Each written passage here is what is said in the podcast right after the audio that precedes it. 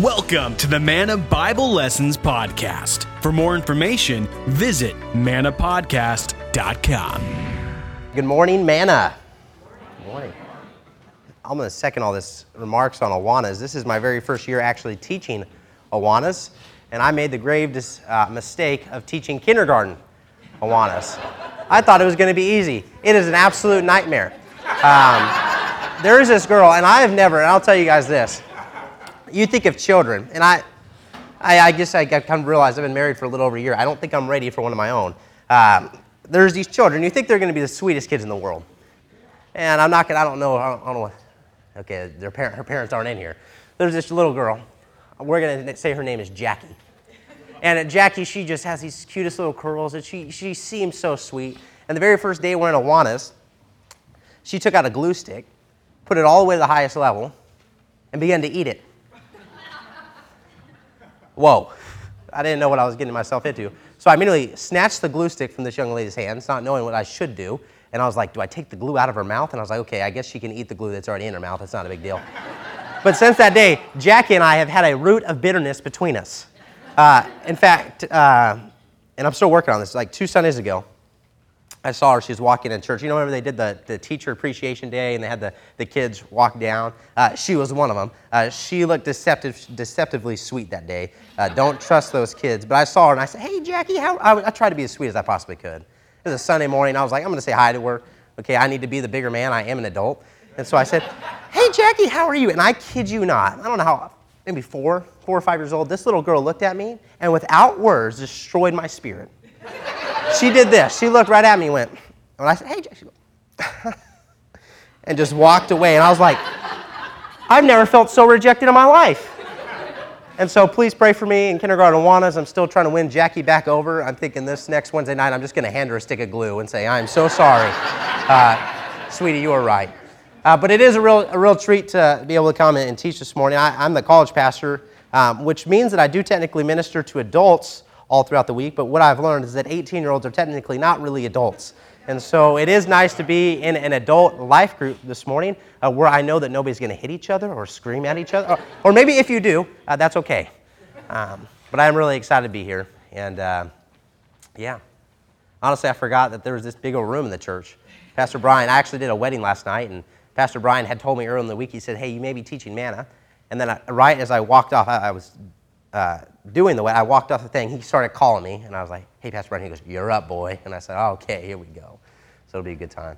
So if you have your Bibles, let's do this. Let's go to Romans chapter 2.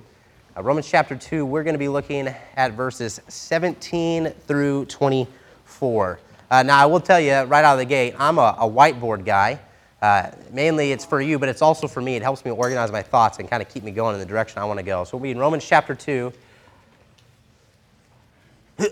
or maybe I'm not a whiteboard guy today. The sovereignty of God. Let's see what happens. Uh, there we go. Look at that. Romans 2, 17 through 24. And I'm also not really ever one to uh, give titles to my lessons, uh, but I was walking over today. If there was a title that I could give, today I'm going to call this lesson The Hypocritical Faith.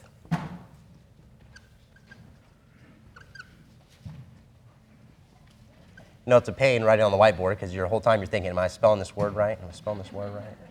All right. I know, I'm, I'm a little nervous about that. Um, before we get to the passage, actually, I'm going to write a name on the board for you, and I want to see if anybody recognizes this name. If you can't see the board, I'm sorry, I'll say the name. Uh, the name is Robert. Got any Roberts in the room this morning? There we go. Robert? Too many. Too many. All right. Well, this, I hope this isn't one of you. This is going to be really awkward. Uh, it's not. Robert Courtney. Anybody ever heard the name Robert Courtney before? Robert Courtney, Ron, I knew Ron would know. There's a man right there. Robert Courtney, uh, in the early 2000s, was probably one of the most successful pharmacists in the United States of America. Uh, he was a multimillionaire. Uh, not only did he make his, his living in pharmaceuticals, but he also had a thriving uh, time in the stock market. Uh, Robert Courtney was filthy rich. He had a multi-million dollar home in Kansas City, Missouri uh, his kids, when they turned 16, they were allowed to go and walk onto any car lot they chose and pick out any vehicle they liked. Uh, his wife only wore designer clothing, and it said that most of the time she never actually wore the clothes that she bought. They had a vacation home in the beautiful mountains of Colorado. They took yearly, month long trips to the Caribbean. In every single case, this family was filthy rich. But that all changed in the early parts of 2001 when it was found out that Robert Courtney had amassed his wealth through unethical and unlawful business practices. You see, it turned out that for over 15 years, Robert Courtney had been diluting the drugs that were sold at his pharmacy and selling the drugs on the black market. To include, and here, listen to this, to include the drug Gemzar, which is commonly used to treat cancer patients. And so Robert Courtney was, was cheating people with lung cancer and breast cancer and ovarian cancer and colon cancer and, and other forms of grievous and life threatening diseases, all because he wanted to make an extra buck. He was a wicked man, he was a wrong man.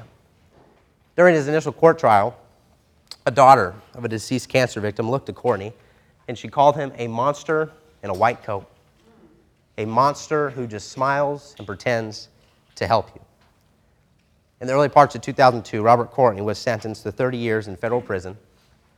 He was forced to pay out over $100 million in damages, and his company, Courtney Pharmaceuticals, was forced to make a restitution fund for Courtney's victims. Now, obviously, what Robert Courtney did was grievous. It was wrong, it was awful. I don't think anyone in this room this morning would disagree with me on that. But what makes this story even worse is that Robert Courtney, this man who lied, cheated, and hurt so many people, claimed to be a follower of Jesus Christ. He claimed to be a Christian.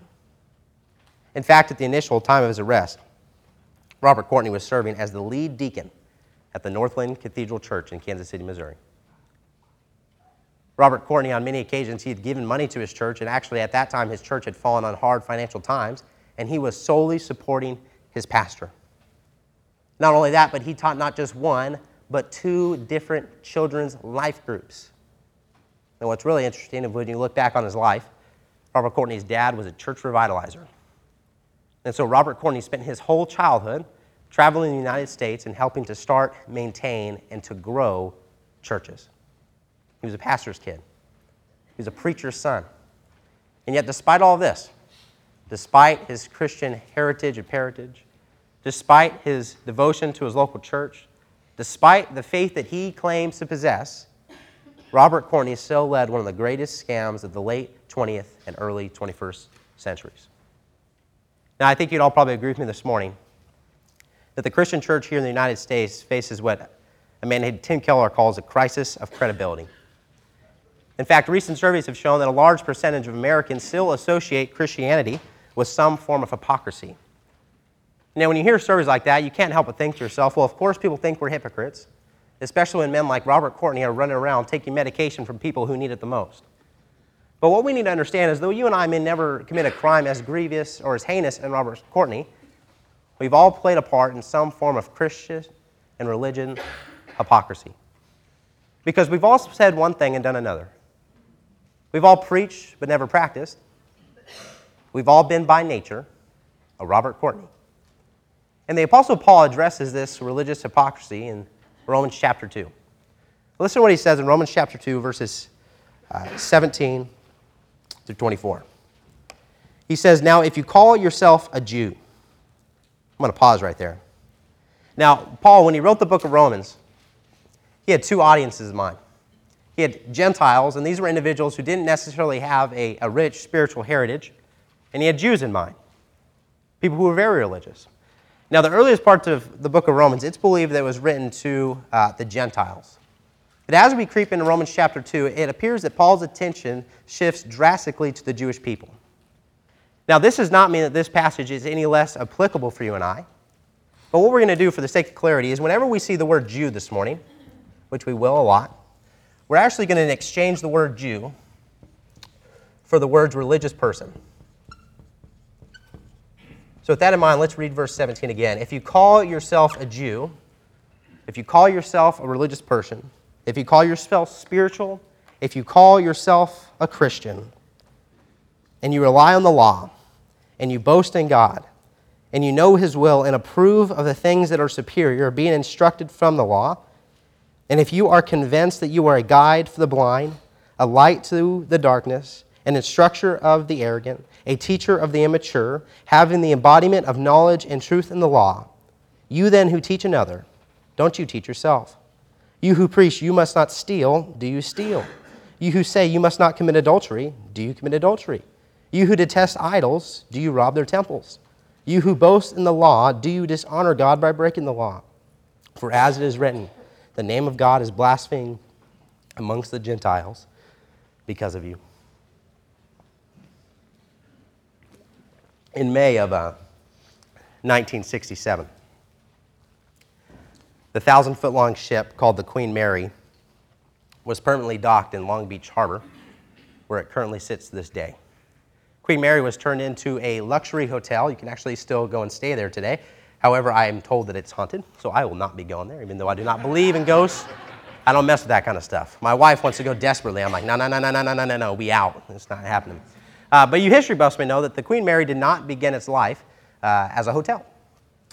Queen Mary actually began its life of May of 1937 as a luxury ocean liner for the world's rich and famous.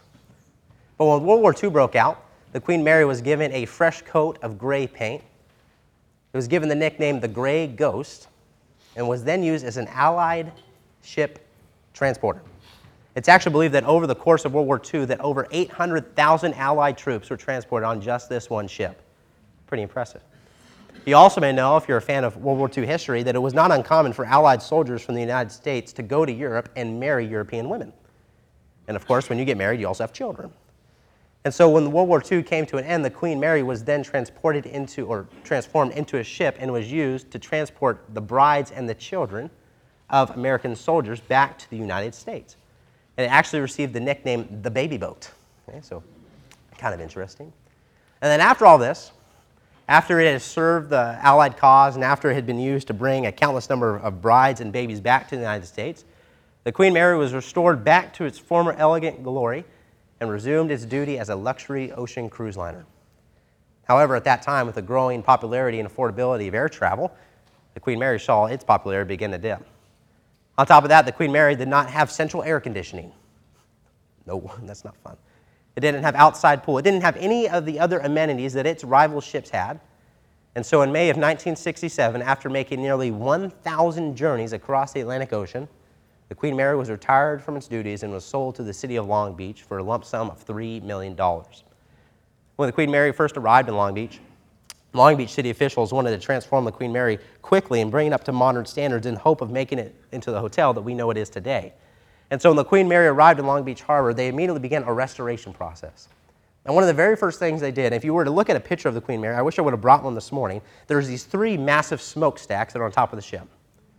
And so when the Queen Mary arrived, the Long Beach city officials thought, okay, we need to take those smokestacks off, scrape them down, and completely repaint them. What ended up happening is when these smokestacks were removed from the ship and placed on a nearby dock, they all crumbled. They crumbled over their own, under their own weight. You see, what had happened is the three quarter inch steel that had typically made up those smokestacks had actually disintegrated from 40 hard years at sea. And all that remained were 30 coats of paint that had been applied over the years. You see, it appeared that there was a nice solid steel structure. But at the end of the day, it was just cover up. Jesus says this in Matthew chapter 23.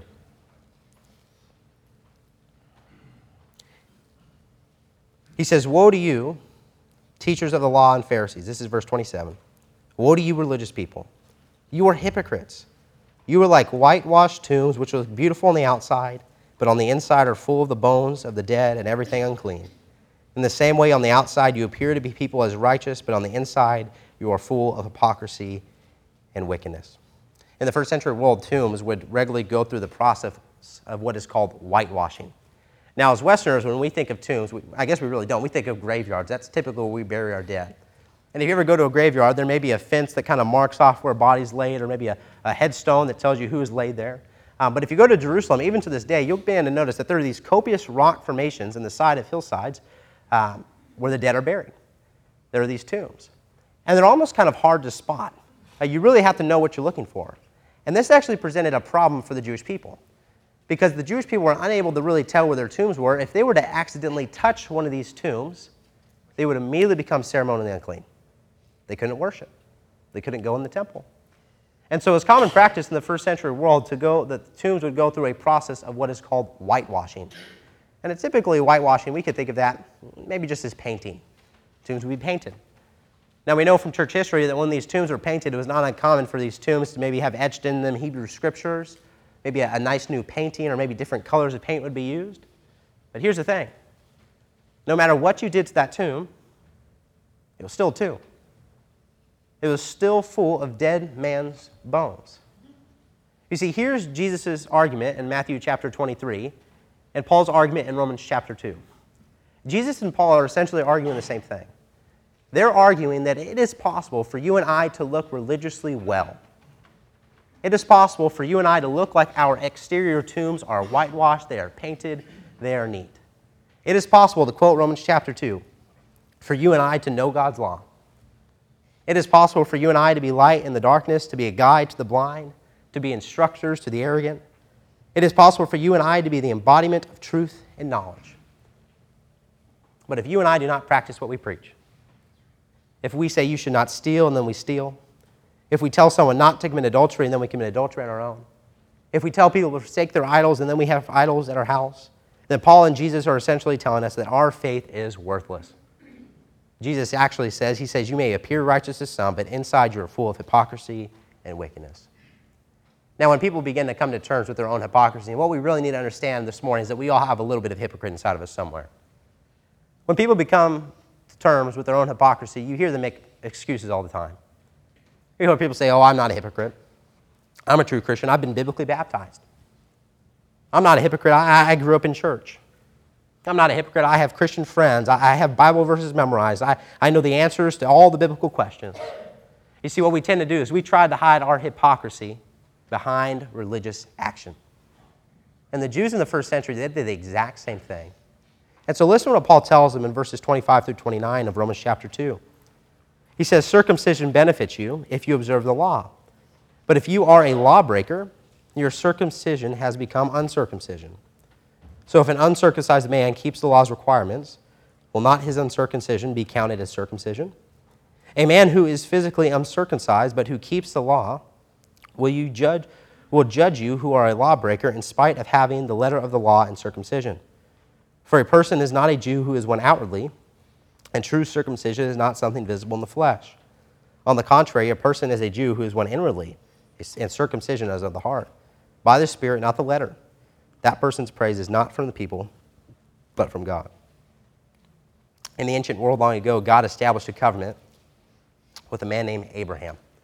And God promised Abraham that he would make him the father of many nations and that from his descendants he would be blessed. The nations, the world would be blessed. Now, as readers of Scripture, we know that that covenant, that promise that was given to Abraham, has actually been fulfilled because from the line of Abraham, we eventually have Jesus, and through Jesus, the whole world can be blessed. But when that covenant was originally given to Abraham, he also included with it, God did, a covenant sign. And it was a sign of circumcision. Now, circumcision in the ancient world, before the miracles of modern medicine and before the, the standards of, of modern cleanliness, um, circumcision was a process of removing a source of filth at the human body. Because if you were uncircumcised, it exposed you to a whole lot more uh, levels of sickness and disease. And so God actually takes the practice of circumcision and he uses it as an example as to what God actually does in our hearts. God circumcises our hearts. He removes our filth from the very source of life itself, and He changes our life. Now, in the church age, circumcision has actually been replaced with the covenant of baptism. And what is baptism? Well, baptism is an outward showing of what God is doing inside of us. In baptism, you're dipped under the water, symbolizing the cleansing of your heart. It's like you're being buried and brought into new life. And so you've been baptized, You've been obedient to what Christ has called you. But has your life actually begun to change? You look spiritually well, but inside, are you spiritually healthy? Paul says this in verse 28 through 29. He says, For a person is not a Jew or a Christian who is one inwardly or one outwardly.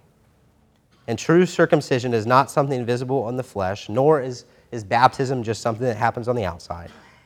On the contrary, a person is a Jew or a believer or a true Christian who is one inwardly, and circumcision of the heart by the Spirit, not the letter. Paul's point here is essentially this beware of religious inoculation. Now, inoculation is a big word, and I like to use that word to make myself sound smart, but I'll be honest, I'm not smart. I looked that up online. Okay? Praise God for Wikipedia. Okay? But inoculation, it's a big word, and it's probably not a word that we use often. Uh, but inoculation is a medical term. Inoculation is the process of giving someone a dead version of, of a disease so that they won't actually ever catch the real thing. Paul's point here is essentially this a lot of us have been inoculated into Christianity. We know the things of the Bible, we know the things of God, but we've actually never experienced the real thing. I love how a pastor named Tim Keller puts it. He says, It is possible to trust in Christianity rather than trust in Christ. And this can happen in a conservative evangelical church. Paul is showing us a Christian condition called dead orthodoxy where the basic doctrines of the Bible are accurately subscribed to, but do not make an internal difference. There is, int- there is an intellectual grasp of the gospel, but no internal revolution. There's a gentleman named Christian Barnard. Christian Barnard um, was a cardiac surgeon who actually lived in South Africa. And believe it or not, Christian Barnard was actually the first cardiac surgeon to ever successfully complete a heart transplant where the patient actually woke up. That's a, I believe that's an important part. Uh, I'm not sure. I never had a heart transplant, but he figured it out. So he's the first heart surgeon ever to ever produce and, and, and, and practice heart transplants where people regain consciousness. And the story is told that after he had finished his second successful heart transplant, that the patient called Dr. Barnard and said, Dr. Barnard, can I please see my old heart? Kind of weird, but I'll be honest, I'd probably ask the same thing. And so Dr. Barnard, he, he wheeled him over to a, another room and wheeled them over to a cabinet, opened a drawer, took out a jar, and there was that man's heart.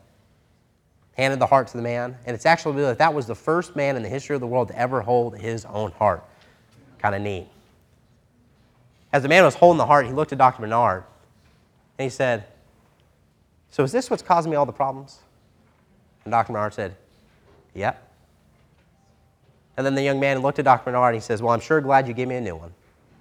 And he handed it back to Dr. Barnard, wheeled himself away, and never looked back. You see, this is what the Apostle Paul is essentially trying to get us to recognize. He's trying to recognize that what we need is not more religion, it's not more church attendance, it's not more life group attendance. What we need is a complete and total heart transplant. We need to embrace the gospel. We need to embrace the gospel so that the God of mercy can give us a new heart. You know, one of my favorite stories in all of Scripture, it was actually the very first sermon I ever preached. It was in Pastor Phil's class. I was 16 years old. And uh, funny story about that one. I talked to Pastor Phil like a week before. I said, Pastor Phil, I'm going to preach on this. He said, Good. He said, I need you to preach for 50 minutes. And I thought, oh my gosh, how am I going to preach for 50 minutes? So I made myself what I thought was a 55 minute sermon. I said, I got a five minute buffer. No, it was a 12 minute sermon. I went up there and I was like, I didn't know I could read that fast. Oh my gosh, it was all right. But it was, it's my favorite story in probably all the Bible is from Luke chapter 15. It's the story of the prodigal son. Now, I'm not going to read the story to you, but the story goes that there was a man who had two sons. He had an older son and a younger son. And one day the younger son comes to his father and essentially says to his dad, I would like my inheritance now. Now, I don't know if you guys know this, but you usually get your inheritance after your parent dies. Um, and so if I were to walk to my father today and says, Daddy, I want my inheritance, uh, that's pretty much saying, You're dead to me. And so this young man walks to his father, essentially says, Hey, you're dead to me. The father gives him his inheritance.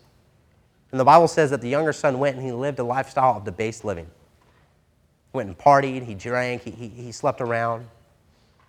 I'm sure many of you know this. When you begin to spend money and then you don't make money, eventually that money begins to run out. And that's exactly what happened for this younger son younger son ran out of money. He was forced to find a job. He actually found a job feeding pigs. I imagine he probably wasn't making much. And the Bible actually tells us that he became so hungry that he was looking at the pods that pigs were eating. He thought to himself, mm, mm, mm, that sure does look good. And eventually that younger son thought to himself, he goes, well, maybe I can go back to my dad. Maybe I can go back to my father. He's never going to accept me as a son, but I bet you he'll accept me as a slave. And so he goes back to his father, and, and, the, and the story goes that as and I was imagine, I always imagine the story that the father's house was maybe far away up a long road. The, the Bible tells us that as the father saw the son walking, the man got up from his chair and ran to his son. And he embraced his son.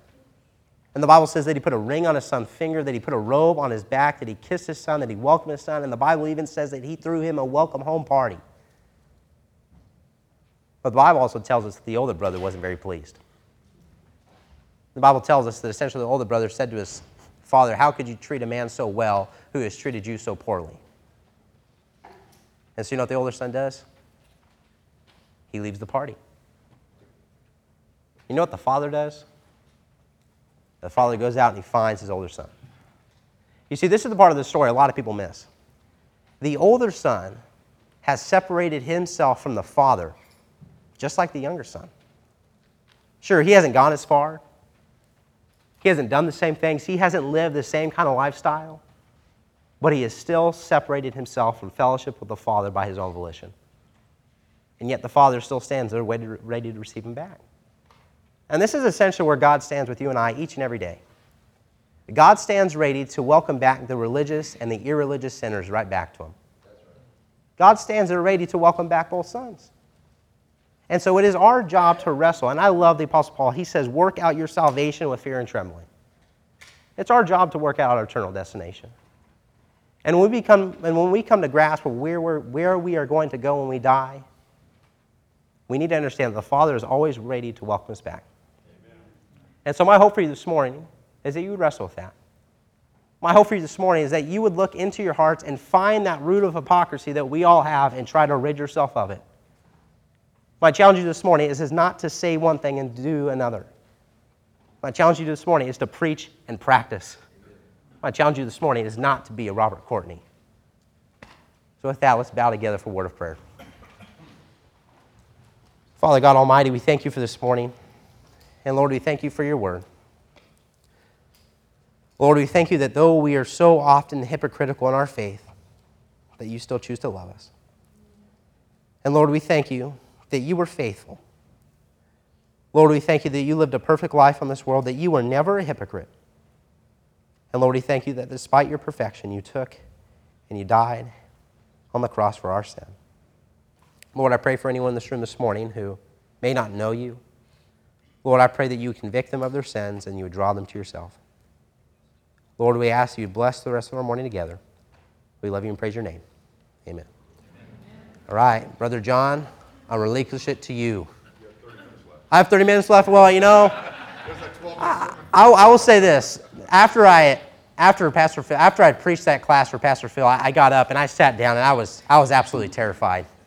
I thought, I don't know what's going to happen. And he walks up to the stand. He goes, Well, I guess there's no such thing as a bad short sermon.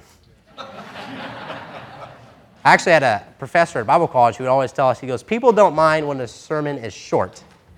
They begin to mind when the sermon is extra long. So maybe today we'll beat people to the coffee bar. Who knows? I, I could. Yeah, we can do that. Let's do that. I appreciate that. That's wow, perfect. Any questions? You know, you're not going to know you're, you're a hypocrite if you do not know what God expects of you. Um, I went to a conference this last Monday, and kind of going with this whole idea of first knowing the scriptures, I also think there needs to be a certain level of uh, accountability. Uh, I'm not a big athlete, but you guys have probably all heard of Lance Armstrong. Um, now, think of what you will about him. Um, but when Lance Armstrong, when he is on a race, you, you may notice that there's, there's men who are around him on other bikes. That's actually called a peloton. And the idea is if you're in the middle and you have men around you, there's actually less wind resistance and you can go faster for further. Uh, essentially, we all need our own peloton. Uh, you may not know that you're being a hypocrite, but maybe your, your brother in Christ does. Um, so I'd encourage you to get friends or brother, people in this family, friends, family members, people in this class, um, and allow them to be honest and open with you. So know the word and, and have a godly counsel to kind of advise you and point you in the right way. That's a good question. Anybody else? Or you could just ask your spouse. Yeah, she's probably pretty honest with you. Hey, she's not here. She goes, yeah, yeah, yeah. He's, yeah, you don't have to ask. Nope. Wow. We're getting, we're getting real today in manna. All right. I'll be honest. Who needs. Yeah. Who knew? Yeah. Woo. Yes. You know, it's actually kind of amazing. You guys know that uh, 72% in the United States of Americans here in our country still associate with some form of Protestant Christianity. Pretty wild. You look at the world we live in, I'm going to say that 72% of our country are definitely not followers of Jesus. You know, we all need to reflect. You know, the funny story about that, Ron, is when we were in Indio, I don't tell most people this. Um, there was a guy named Jeff Bland who used to go to our church, and me and Jeff, we were manly crying together. Um, and Jeff said, Hey, man, I really have to go to the bathroom. Let's continue this time of prayer in the restroom. and I said, I said, okay. I, all right. So we went in the restroom, and Jeff, uh, you know, is a spiritual mentor to me. He's like five or six years older than me. And he goes, All right, Monty, when I pray, I like to, to be on my knees in prayer. And I thought, Man, Jeff, we are in a men's restroom. but I said, Okay, like, I don't know, I'm 15, 16 years old. I'm like, I guess this is what you do. And so, so me and Jeff, I mean, we're like, in, in, I'm sorry, we're in front of the urinals. and, and, and we're praying, and I'm, I'm pouring out my heart to God, and, and Jeff just, he just stops. And I said, Jeff, what's wrong? And he goes, look down. And sure enough, a lot of people would miss the urinals that day. And I said, I said, Jeff. so, man, I, I don't know. I must have been bitter in my sin, Ron, because the Lord punished me 15 minutes later in that restroom. It was awful. All right. Yes, sir. My biggest challenge in the viewing of the college groups. Man, that is a good question. Um, I'll answer that. I'm gonna, I'm gonna actually give a little remark to your first little comment. I will say this: I went away to Bible college, and I'm going to seminary right now. And I truthfully, I think the majority of my training and my upbringing didn't come from college or seminary. It actually came from Sunday school teachers and Awana workers. Uh, I was amazed when I went to school and we had to do scripture memorization. Um, our professor would say, "Okay, you got to memorize these verses." I'm like, "I know these verses." And it wasn't because I was a great student of the Word. It was because of guys like Jeremy, of the Shavinskys and, and the Medeiros. It was, it was Awana leaders. It was Sunday school teachers.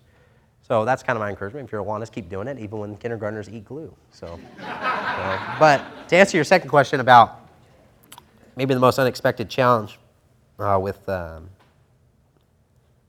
college ministry, there's actually a lot of them. I've only been doing it for about a year, but I actually think probably hypocrisy, what we talked about today. Um, thankfully, the college ministry has been growing. And, and the cool thing is, when, when churches grow properly and ministries grow properly, they should draw in a lot of unbelievers. Um, and so we've been doing that. Um, I was counting last Thursday night. We meet on Thursdays now, and I think we had about 90 people in the room, and I think 40 of them I could tell you for certain are not followers of Jesus. Uh, but of those 40, probably 35 think they are. Um, so that's kind of been the biggest challenge for me is trying to find a loving way to look at these college students and say, hey, you're not going to heaven when you die. You think you are, but you're not. And truthfully, I've kind of done that poorly at times, and that's hurt people a little bit this past year. Um, that's kind of getting, I'm getting refined in that way. Uh, but that's been a challenge. Um, I also, and this is more joking, you know, there's a, there's a budget challenge because I've learned that if college students ask you to go to lunch, they want you to pay.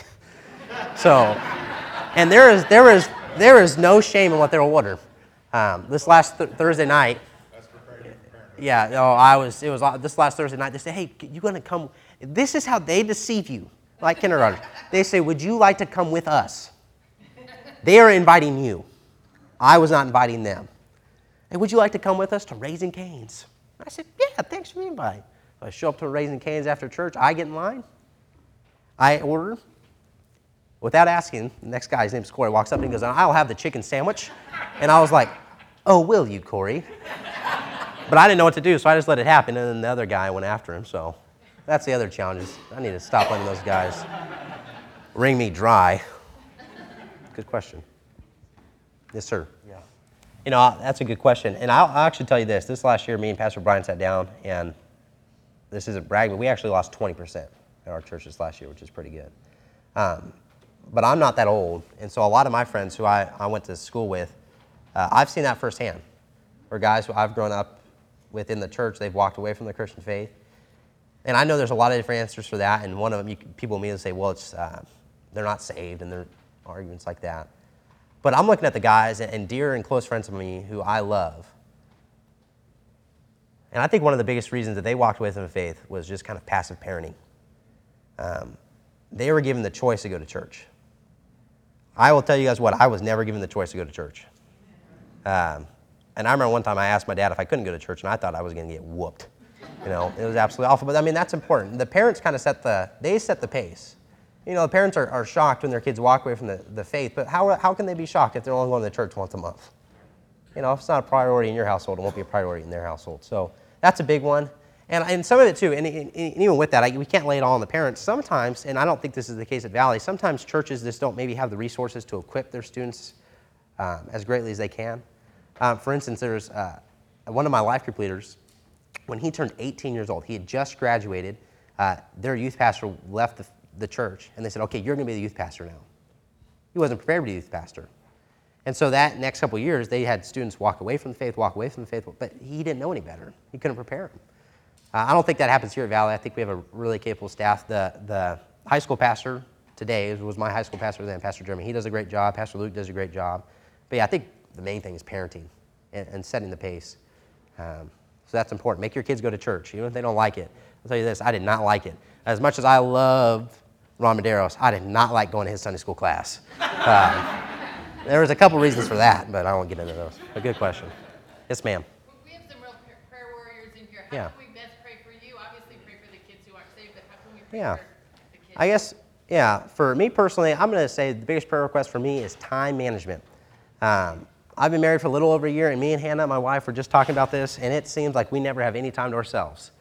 Um, we actually, I was just talking with this about this to Rod and uh, our church administrator, and and I think a lot of it has to do with this little thing right here. Is just work never stops. It was funny because uh, Hannah's grandpa, he just passed away. He's 90 years old. Um, he was a pastor his entire life, and he told me, he goes, I think it's harder to be a pastor today. He goes, because work just never ends. Um, he said, he said, work never ended for me, but people would have, they would have to really need you because they'd have to drive to my house and knock. He goes, now they just hit you up with a sales request. Um, so maybe time management, and we're trying to figure that out a little better. Um, especially for school. I'm going to school and preaching every week. It's kind of not fun, but I like the preaching part. I don't like the school part. Um, and a bunch of other things too. Pray for the ministry. Pray for, we're going through the book of Romans right now, which is a really heavy book for these college students to go through. Uh, so pray for them. And pray for those 40 plus kids who come around each and every week and who, like most Americans, believe they're going to heaven when they die. Um, yeah, I mean, it's a bummer. There's a quote, I, I'm going to misquote it, but it says, most of the people in our country who are going to hell are usually in our pews every Sunday morning. You know, so pray for those people, not only at Renown, but at Valley Baptist Church. You know, thank you. Yes, sir. Are you guys active in apologetics type thing to, for your students to get ready to face those challenges? Yeah, just a little bit. Yeah. Um, so if they stay in town, uh, I'll preach from, I'll tell you from the, the college ministry perspective and the high school perspective. If they are in town, uh, we try to make it a priority to get them evangelizing. Uh, personally, I think the best apologetics approach is to jump right in. Um, so it's not uncommon to find people from Valley walk around Cal State or BC or Taft College, and we're just walking around telling people about Jesus, and, and we'll tag students along who don't know how to share the faith, and we'll just let them learn. Um, so we do stuff like that, and that's a huge emphasis in our high school department. Um, so Pastor Jeremy, he's big on, on mission trips and evangelism and getting these high schoolers to, to kind of uh, get out of their shells and to, to share their faith. So apologetics is a big thing. Um, thankfully, kind of what's neat is uh, what I'm really proud of is a lot of our college students, they're really proud of their faith, and they are excited to share their faith and defend their faith. Um, but one bummer was we used to have our college service on Wednesday nights, um, which takes away from the ability for our students to go to equip classes. And if you guys aren't in equip classes, I highly recommend you try an equip class out. Uh, but moving our college uh, midweek service to Thursdays has actually allowed them to go to a lot of apologetics courses. And that's not even something we have to make them do, they just want to go. And so that was one of the biggest wins when I pr- proposed to them, hey, let's move to Thursdays. They're like, sweet, we can go to equip classes. So there's an emphasis. There's not, I guess, I can't say there's a formal like training we do regularly, but it happens every single week, um, which is good. Anybody else? Yes, sir. How, how did you rate Awareness affected you in your Oh, I'm going to say it was very effective. Um, and kind of going back, it was mainly just that scripture memory thing. You know, I had a, I went to a Baptist school, but that didn't mean that everybody who went there had to be Baptist. Um, and I remember my freshman year, I'm on my dorm hallway, and there was a guy in the pastoral studies program. And I was asking him, I was, we were talking about, so I don't remember, something about the Bible. We were talking about the Bible, because that's what you do at a Baptist school, I guess. And, and he goes, Well, I, I don't read my Bible. And I was like, What? How? Like, oh, you know, I was a lazy freshman, like, we don't have to read anymore. Um, he goes, I don't read the Bible. And he was bold about it. I said, Well, why don't you read the Bible? I was like, Okay, here we go. And he goes, Well, I know that if I need a word from God, the Spirit's going to give it to me. And I think that's kind of foolish. You know, I think one of the, the things that we need to understand is the Spirit of God is only going to draw really from what we know, what we equip ourselves with. And so I'm thinking about my journey through college, not even just trying to study, but even just trying to be a man of God. Um, it was stuff like Awanas and scripture memory that I think a lot of times saved me because that was the verses that came to my mind when I needed them. It was the things that Awanas leaders, they drilled you, drilled you, drilled you, drilled, and then they give you a sticker, and you're like, man, yeah. Nine hours of work for this, you know. But I mean, I, I would say it was, it was majorly, even may, maybe more so than even just being in a life group. You know, because I mean, a life group, it, it's great, but it, as a little kid, you you're not paying attention, or even in high school, you, you kind of, maybe you're there for the wrong reasons, to hang out with friends. But when you have somebody drilling you, drilling you, drilling you on verses, and you know you're not, they're not going to leave you alone until you're done, uh, you, you learn them. You know, so I'll tell you what, when you're not learning your verses, Ron looks pretty angry, you know, so he'll, he'll scare you. I, I think by the time I was done with Ron's class, I knew most of the New Testament. It was, and it wasn't out of compassion, it was out of fear, you know. It was, I'm like, man, Ron can snap my arm if he wanted to. That's a good question. Brother John, is it your turn? I hope so.